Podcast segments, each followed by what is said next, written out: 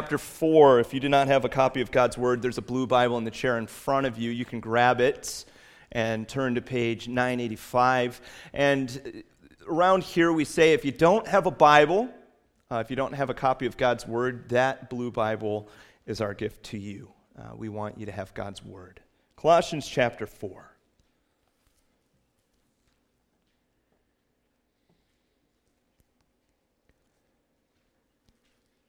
So, if you could speak to anyone from any time in history, now there's no language barrier here, there's no cultural barrier. Anyone from any time in history, who would it be? One caveat it can't be someone from the Bible, and it can't be Jesus. I know you're all going to say Jesus. And if you weren't going to say Jesus, then we need to have a chat after church, okay? Now, think carefully over how you would answer this question. This is a once in a lifetime conversation. I think I know who I'd pick. I would pick that old curmudgeon, Winston Churchill. I think that that would be a great conversation. I would love to pick his brain. In fact, that's really where you're going to go next in your thought process. What are we going to talk about? Mean, you wouldn't want to waste that conversation on the weather or the latest football game. No, you would probably pepper them with deep and meaningful questions. You would hang on to their words. You would sit there and analyze what they're saying. You would ponder. You would think carefully about what you're about to say before you said it. And I'll bet you would never forget that conversation. Well, in Colossians, Paul tells us that we are invited to have a once in a lifetime conversation every day. You and I have been given a wonderful gift, and it's called prayer. And we've also been given this incredible mission where we are to be God's communicators to people. You see, this is where ta- uh, Paul takes us next. He is uh, going to tell us that the Christian life is about good conversations God wants our lives to be full of deep, meaningful, robust conversations for the sake of His kingdom and for the sake of His glory, to see what God can do and only God can do.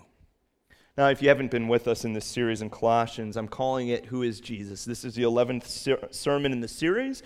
If you're saying, Whoa, this is like my first sermon, I have no idea where we've been, uh, it's on um, the website. You can catch up with us. And we've seen a couple of things in answering that question about Jesus, but ultimately, we've seen that Jesus is the fullness of God. Colossians chapter 2, verse 10 For in him the whole fullness of deity dwells bodily and you've been filled in him who is the head of all rule and authority, so that all fullness in life flows out of Jesus. And we can have deep, meaningful, robust conversations because we are full in him. So we're going to cover two points this morning in this text. Two points how to talk to God about people, and how to talk to people about God. It's pretty simple. So let's look at the first uh, couple of verses, chapter, uh, chapter 4, verses 2 to 4 the Bible says, Continue steadfastly in prayer, being watchful in it with thanksgiving. At the same time, pray also for us that God may open to us a door for the word to declare the mystery of Christ on which I am account of which I am a prisoner, that I may make it clear which is how I ought to speak. Prayer. How to speak to God about people. So, if life is about full, robust conversations, and if they're valuable, and if we would pretty much prioritize our calendar, give up anything to talk to that one person in that one time in history, why do we struggle so much with prayer? Now, I'm not talking to you as a person who is an expert when I come to you this morning, I'm not the guy that's buff and he has the six pack abs and he says, hey, let's go exercise together. No, I'm more like the flabby guy that is sucking wind after 100 yards of sprinting, saying, boy, we need to exercise together. Why is prayer so hard? Is it because prayer is not important? Well, it can't be. The Bible talks about prayer all the time. There's over 1,400 verses dealing with prayer in the Bible. And within the Bible, there are over 200 recorded prayers, both in the Old Testament and the New Testament. The Bible commands prayer, but beyond that, much of the Bible just simply treats prayer as a given. It's something that we do. If you know God, you talk to God. If you want to be a part of God's purposes in this world, advancing his kingdom, to see the world turned upside down, then you will engage in prayer. So the question is, is how do we do that? And Paul answers that for us this morning. He's going to tell us how to pray, and he's going to tell us what to pray for. So let's begin by talking about how to pray. Uh, he's going to give us three encouragements. The first is to be devoted because prayer is work, it is not something that comes naturally to us.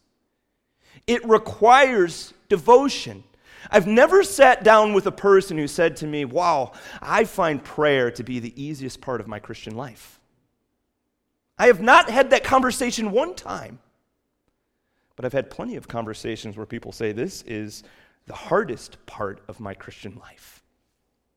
This is what the phrase continue steadfastly in prayers mean. It means to be consistent and not sporadic. It doesn't mean to pray intensely for a couple of days and then to fizzle out to nothing after that, but to stick with it, to grab hold of something and to not let go of it, to hang in there no matter what happens. You never give up, even when it feels useless. I have to say, I've learned something of this growing up in Chicago and observing Chicago Cub fans. I mean, these guys are a strange breed. I know that New Englanders like to pride themselves on being devoted fans, but I, have just got to say something here. I don't know about that. Okay? Now, I'm not a sports guy. Uh, I don't understand half the things you're saying when you're talking about sports and sportsing and all those things. Uh, but even though I don't tend to watch football games, I love my mission field and I want to know how the Patriots are doing, so I check up on the scores so that I can have some kind of idea on how to converse with people about football. It's all smoke and mirrors, though. Don't believe a word I say. So I observed a noticeable trend on Facebook. It's just an observation. On winnings days, Patriots Nation is full of joy and celebration, and they're waxing eloquently on how this player is the greatest of all time, and we've got the greatest coach of all time, and we even get a little braggadocious. All in good fun. Losing days, it's crickets or swear words. Now, you could learn something from the Cubs fans. They never give up. They never lose hope. It doesn't matter how terrible the team is. I mean, Harry Caray liked to say any team can have a bad century. God rest his soul. One proud hot dog vendor displayed the Cubs C with the statement, if it takes forever. Now, that, my friends, is devotion, and that's what makes last year's World Series so much sweeter for the Cubs. True devotion never gives up, it doesn't even think about quitting. Paul is saying, always be ready to pray. Pray when you feel like it and when you don't feel like it. Pray when you're full of faith. Pray even when you're full of doubt. But keep on praying. Never give up. Jesus said in Luke 18 1, he told his story to show them that they should always pray and never give up. 1 Thessalonians 5:17 says pray without ceasing. Now this doesn't mean that every word that comes out of your mouth could possibly be a prayer. We know that can't happen. But that you stick to it that it's a regular part of the habit of your life. That you're having that once in a lifetime conversation every day and through the day. Be devoted. The next encouragement he tells us is to be watchful. You'll notice that Paul moves into this because, again, prayer is a serious exercise, it's serious exertion. Watchful means to stay awake. I just learned as I was studying that the name Gregory actually is derived from the meaning to be alert. So that if you have a, a Greg who's kind of cathartic and he's, and he's waking up groggy in the morning, he needs to change his name to something else. But our uh, Greg, he's pretty alert. He's a great guy. Why do we need to be alert? The enemy Satan can do his best work in a prayerless church. In the Bible, it tells us that Satan prowls around like a roaring lion, that he's throwing fiery darts at the saints of God in order to make them ineffective.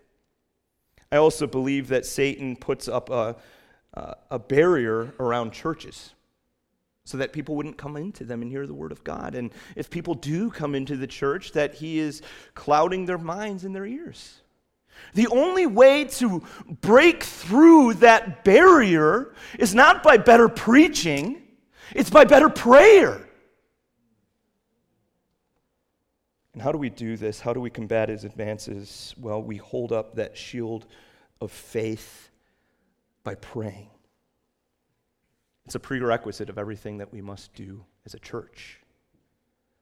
Prayer is imploring God to do what only God can do. Do you want to see someone come to know Jesus? Do you want to see that broken marriage restored? Do you want to see that child that's running away from God come back? Well, you're not going to see that happen by worrying. You're going to see that happen by praying. And I live in the real world and I understand that sometimes that exercise of prayer is a day after day, God, help me kind of thing. But keep doing it because it's not going to get better by stopping praying. It's only going to get better by praying. I believe as a pastor, I'm growing convinced of this that every word I preach only advances to hit the human heart when someone prays it forward. That's why I feel such a loss this morning. Because one of the greatest prayer warriors I've ever known, Lula Hill, is with the Lord.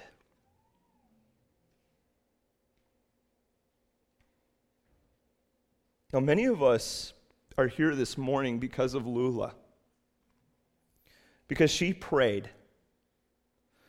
She is a true example of a devoted and watchful prayer word, which means, church, that we need to pick up the slack. so, Jen and Nancy and them, they're imploring you come see them at the table, sign up to pray. Make sure that we as a church are accessing the power of God to do the work of the ministry. Everything we must do requires prayer. And Lula left us a legacy, and that legacy will only be continued if we pray. Be devoted, be watchful, be thankful. I like how Eugene Peterson paraphrases this verse pray diligently, stay alert, with your eyes wide open in gratitude. Isn't that interesting? Paul always brings thanksgiving into prayer.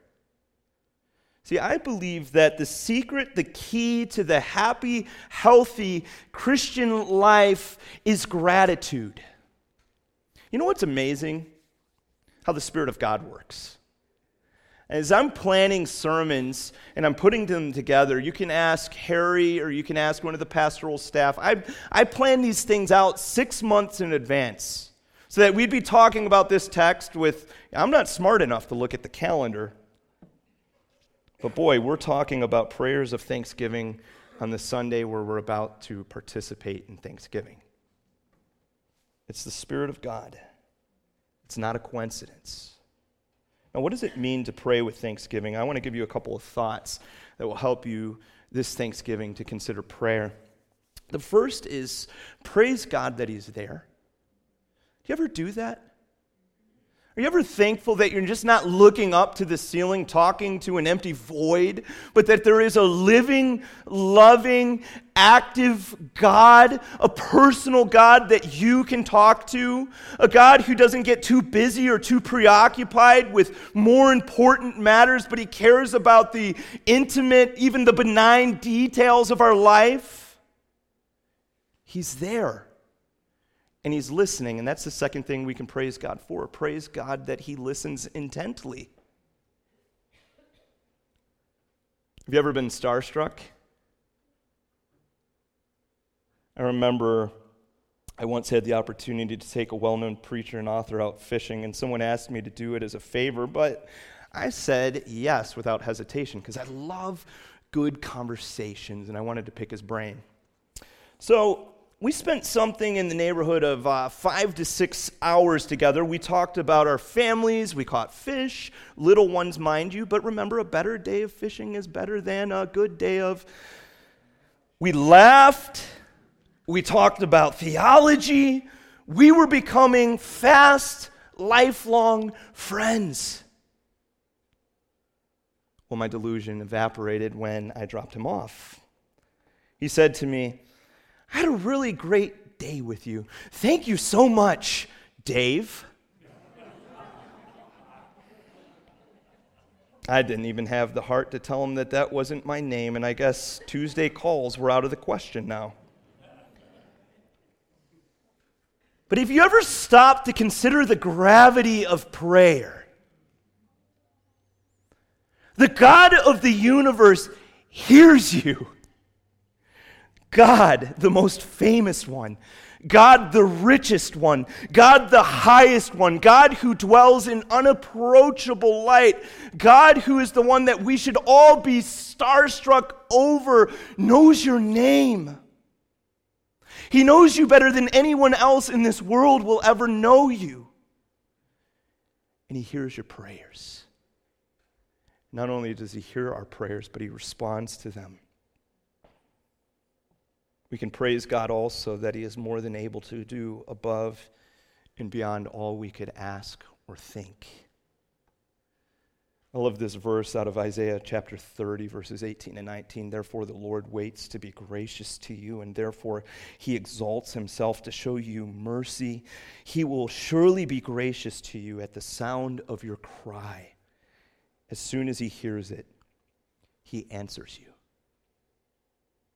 Alexi came into my room several days ago and she said, Daddy, your prayer journal is just so full.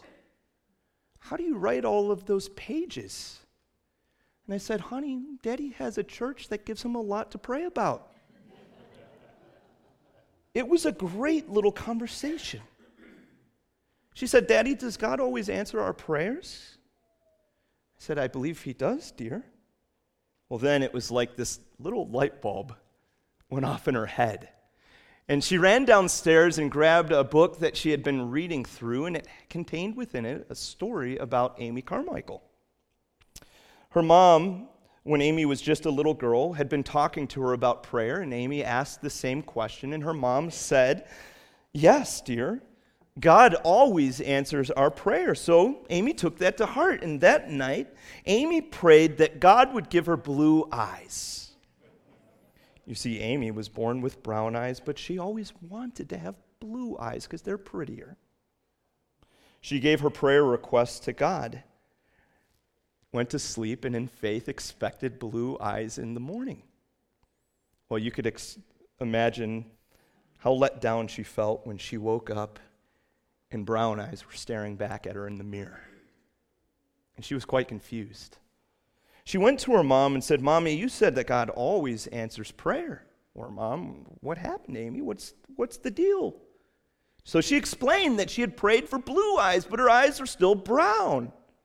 Well, her mom explained that God doesn't always answer our prayers with yes. And many times we actually learn later as to why he answers no. So Amy tucked that lesson away in her heart and she continued to grow in Christ. Now, Lexi read to me a follow up story to that story from her little book in Amy Carmichael's life. You see, Amy grew up and she became a missionary. And God had a very special plan for her life, just like He has a special plan for your life to lead where you are, to wholly surrender your life to Him, and to use your life wholly surrendered for the sake of His glory. Well, for Amy, this meant that she was going to be used by God to rescue children from Hindu temples in India. In those days, it was not uncommon for people in India to sell their children to the gods. And these little children, sometimes even precious babies, were taken away from their parents and given over to the temples. And they were mistreated and abused and taught to do wicked things. And children were dying. What do you do with that? Well, Amy couldn't stand by and just watch. So she decided to rescue as many of these children as possible. And, and in order to do this, she would dress in a sari like the Indian women, and she would modify her appearance by putting coffee all over her skin so that she looked darker.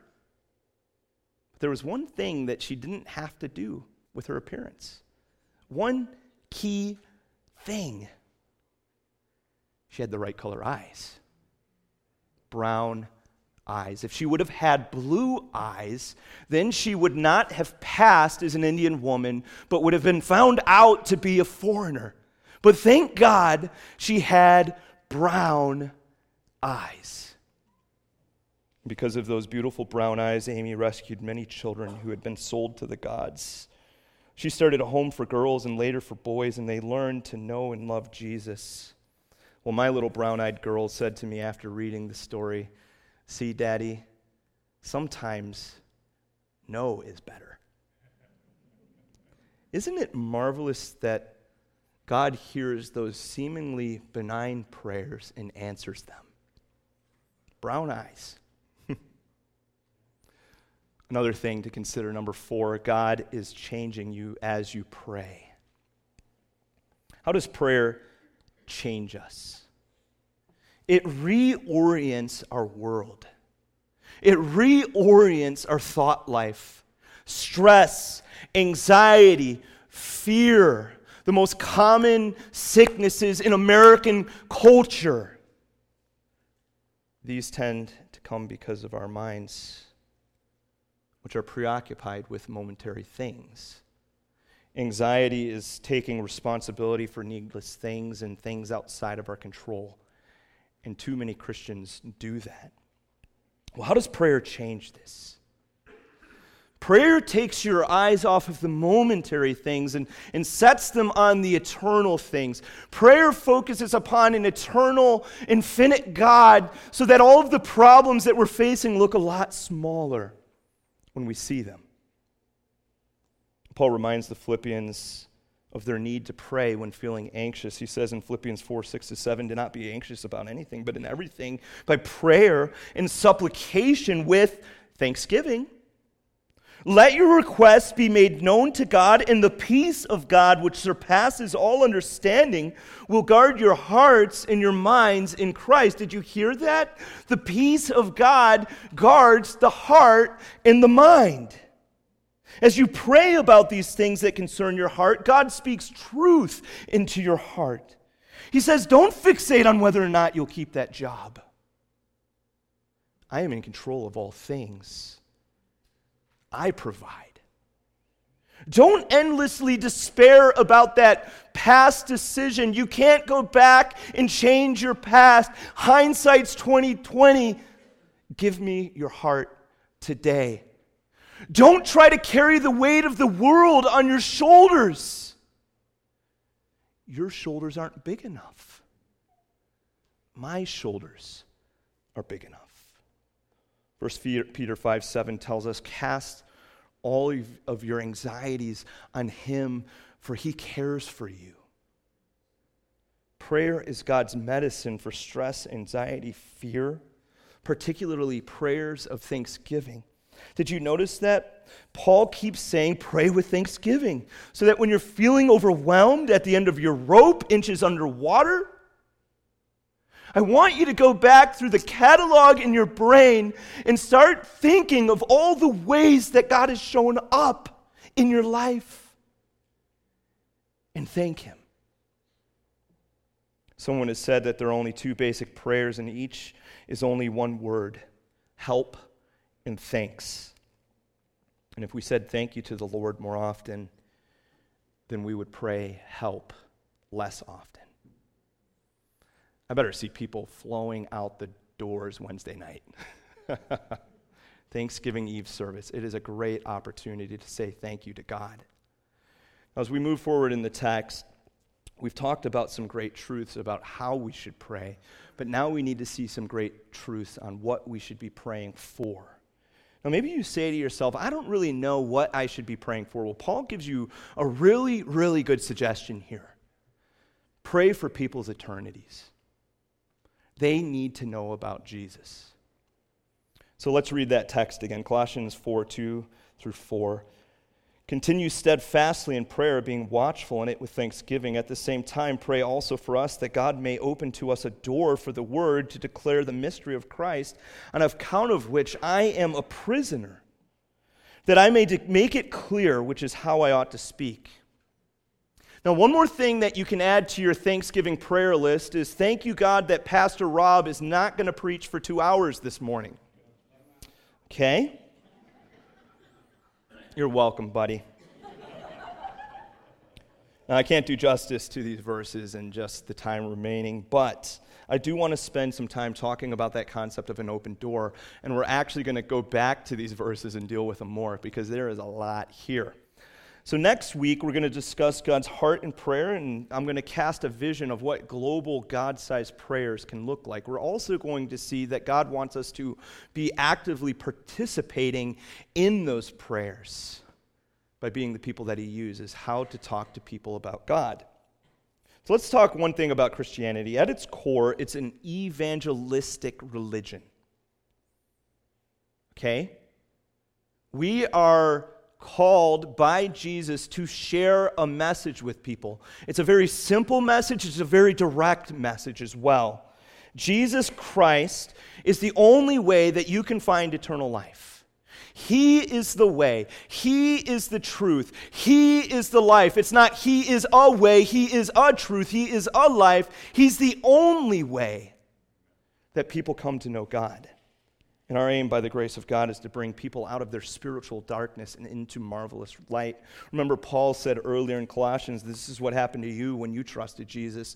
Colossians chapter 1, verses 13 and 14. He has delivered us from the domain of darkness and transferred us to the kingdom of his beloved Son, in whom we have redemption for the forgiveness of sins. So, this great evangelistic effort that God has called each one of us into is fueled, is driven, is carried out, Paul is saying here, by prayer. God hears our prayers and uses them to open doors so that more people will hear the gospel. Now, that idea of open doors is used multiple places in the New Testament. The, Paul, as he sees the world, he sees it as a closed door that must be opened. And you can think of this in all kinds of different ways. You can think of closed doors as being political opposition, social, cultural, educational barriers. It can be racial tensions that must be overcome in order for people to hear the gospel. Uh, there could be other factors. Paul might be asking for favor that an authority in a high place might grant him access into an area to be able to share the gospel. Regardless, Paul believes that God is sovereign over all things, all circumstances, that he can remove any obstacle. He can overcome any resistance. He can restrain any enemy of the faith but only when you pray. This Wednesday, I was reminded once again that God can open any door. I was out with Billy Sunday Fletcher, and uh, he introduced me to one of his prison chaplains, Pius. As we were having breakfast together, I learned that Pius was the director of Rwanda. Um, and under his leadership, there are 12 chaplains there in Rwanda sharing Jesus with people. Now, Pius lived through that unspeakable genocide when the Tutsi were slaughtered by the Hutu majority government. It's estimated that some 1 million Rwandans lost their life during a 100 day period, April 7th to mid July of 1994. It constituted 70% of the Tutsi population and a quarter of the total Rwandan population. Now, you hear statistics like that, and you just say to yourself, what do I do with that? I mean, it's inconceivable. It's beyond imagination, but not for Pius. Pius lived it. Pius had 12 of his own family members slaughtered. He can vividly remember running through the streets, hearing screams, the smell of blood. He's looking into a church, the doors are open, 250 bodies are stacked upon one another. It was reality for him. Sometime after those horrible days, the Rwandan government incarcerated members of the Hutu who had slaughtered the Tutsi. Pius told me that the courts are so backed up in Rwanda that it would require 400 years for them to hear every case of individual violence that occurred. But I don't know about you, I ain't got 400 years. I'm lucky if I've got 90. And so, how is the ju- government going to carry out justice? So here you have in the aftermath a bunch of people that have to live in an unjust world. Well, in the aftermath, God started to work on Pius's heart. It began in prayer. How could Pius make sense of all this? How could all of these victims who have endured unspeakable atrocity possibly move forward? What about those feelings of intense hatred that you carry towards those perpetrators? One day in prayer, Pius heard a voice, an audible voice, say to him, If you want to keep serving me, you will have to forgive these people who have killed your people. So Pius started to pray for the killers. He said, As I started to pray for them, I could feel that I was starting to be set free. Sometimes, church, the closed door is our own heart. And he began to see the gospel in a new light. He began to see the innocence of Jesus and the ugliness of our sin. He realized that Jesus was the ultimate communication of God. Jesus was the one who said, I am forgiving you. And through Jesus, God says, I have freely given you my forgiveness, and I've shown it to you by my crucified Son. No more powerful message of forgiveness than that. So in July of 1995, God did something even more remarkable in Pius's heart. He told him to go into the prisons and to face the killers and to share the gospel of love and grace with those murderers. And as he went into that prison and he started to preach the timeless message of the gospel of grace, and he would say to those prisoners, No one is beyond God's forgiveness. No act of sin, even genocidal murder, could not be covered by the blood of Jesus. As he preached the precious gospel of grace, thousands and thousands started coming to know Jesus as Lord and Savior and the gospel began to do its radical work in the human hearts. Harry tells me that every chaplain in Rwanda, including Pius, has had the joy of leading a person who killed one of their family members to Christ. As Hutu Christians grew in Christ, they began to realize that they would need to sit in front of victims and beg for their forgiveness. Perpetrators have confessed their sin and asked forgiveness. Victims have found healing in a system that could not carry out justice by extending forgiveness. Deep, meaningful, robust conversations. That's the power of Jesus. Who is Jesus? Jesus is the ultimate communication of God. Before there was time or earth or water or fire, before we were, God had determined that He would communicate with us. You could paraphrase John 1 1 by saying this In the beginning was the communication. And then God, John goes on to say this the Word, the communication of God, became flesh and lived among us. When Christ came and dwelt among us, he became the ABC of God, the message of God. He was the one who would communicate to all the world, for God so loved the world that he gave his own and only Son, that whoever believes in him should not perish. So that when you look at Jesus, the message is from God, I love you. And I've always loved you. And the message is you can find forgiveness through my son. Jesus is the ultimate communication of God. The message is loud and clear. Would you bow your heads with me in a word of prayer? Father, this morning,